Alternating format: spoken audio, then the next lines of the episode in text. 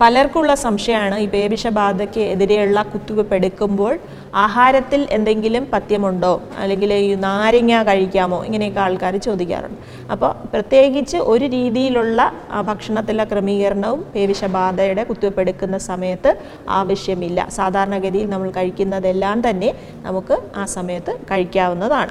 അതേപോലെ തന്നെ നമ്മളുടെ ദൈനംദിന പ്രവർത്തനങ്ങൾക്ക് അതായത് നമ്മുടെ കഠിനമായ ജോലി ചെയ്യാമോ? ഇങ്ങനെയൊക്കെ ഉള്ള ചില സംശയങ്ങളുണ്ട്. നേരത്തെ നമ്മൾ കൊടുത്തിരുന്ന വാക്സിന് ചില സൈഡ് എഫക്റ്റ് ഒക്കെ വരുമായിരുന്നു പണ്ട് കാലത്ത് കൊടുത്തിരുന്ന അപ്പം അതിന്റെ സൈഡ് എഫക്ട്സ് ഈ ക്ഷീണം ഒക്കെ പോലെയുള്ളതാണ്. അപ്പം നമ്മൾ കഠിനമായിട്ട് ജോലി ചെയ്യുമ്പോഴത്തേക്ക് നമുക്ക് ആ ക്ഷീണം പോലെയൊക്കെ അനുഭവപ്പെടുമ്പോൾ വാക്സിന്റെ സൈഡ് എഫക്റ്റ് ആണോ അതോ ഇനി കഠിനമായിട്ട് ജോലി ചെയ്തതിന്റെ ഭാഗമായിട്ട് വരുന്നതാണോ എന്ന് നമുക്ക് തിരിച്ചറിയാൻ പ്രയാസം വരുമായിരുന്നു. അതുകൊണ്ട് പണ്ട് അത്തരത്തിൽ ചില നിർദ്ദേശങ്ങൾ കൊടുക്കുമായിരുന്നു. എന്നാൽ ഇപ്പോൾ നമ്മൾ കൊടുക്കുന്ന പേവിഷബാധയ്ക്കുള്ള കുത്തിവെപ്പ് എടുക്കുന്ന സമയത്ത് നമ്മൾ സാധാരണഗതിയിലുള്ള എല്ലാ പ്രവർത്തനങ്ങളും നമുക്ക് ചെയ്യാവുന്നതാണ്.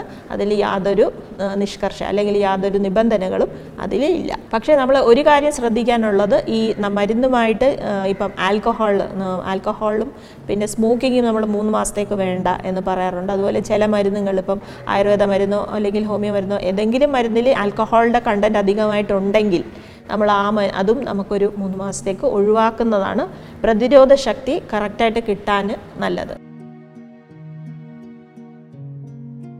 ഇപ്പോൾ ചില ആൾക്കാർ നമ്മുടെ ക്ലിനിക്കിൽ വരുന്നതെന്ന് വെച്ചാൽ ആദ്യമേ വേറെ പ്രൈവറ്റ് ആശുപത്രിയിൽ അല്ലെങ്കിൽ എവിടെയെങ്കിലും പോയി ഇൻട്രാമസ്കുലർ റേബീസ് വാക്സിൻ എടുത്ത് അതായത് മാംസപേശിയിലേക്കുള്ള കുത്തിവയ്പ് എടുത്തു എന്ന് പറഞ്ഞിട്ട് അപ്പോൾ നമ്മുടെ ക്ലിനിക്കിൽ ചിലപ്പോൾ ഇൻട്രാഡെർമൽ റേബീസ് വാക്സിൻ ആയിരിക്കും കൊടുക്കുന്നത്. അപ്പോൾ ഇങ്ങനെ തമ്മിൽ അതായത് ഒരു തരം വാക്സിൻ അല്ലെ കൊടുക്കുന്ന രീതിയിൽ നിന്ന് മറ്റേ ഒരു തരത്തിലേക്ക് സാധാരണഗതിയിൽ നമ്മൾ മാറാറില്ല.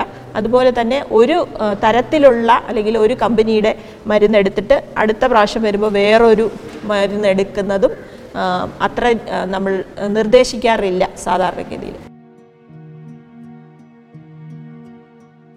പേവിഷബാധക്കെതിരെയുള്ള കുത്തിവെപ്പിന് വളരെയധികം സൈഡ് എഫക്ട്സ് ഒന്നുമില്ല. വളരെ ലളിത വളരെ ചുരുങ്ങിയ ചില ആൾക്കാർ ചില ചില ആൾക്കാരിൽ എടുത്ത സ്ഥലത്ത് ചെറിയ ഒരു തടുപ്പോ വേദന പിന്നെ ചിലപ്പോൾ ഒരു നീര് പോലെയോ അങ്ങനെയൊക്കെ വളരെ ചുരുക്കം ആൾക്കാരിൽ കാണാറുണ്ട്. അപൂർവമായി ചിലർ ചിലർക്ക് തലവേദന ചെറിയൊരു ഓക്കാനം പിന്നെ വയറുവേദന ഇങ്ങനെയൊക്കെ വളരെ നിസ്സാരമായ ചില സൈഡ് എഫക്ട്സ് ചുരുക്കം ചില ആൾക്കാരിൽ കാണുന്നതാണ്.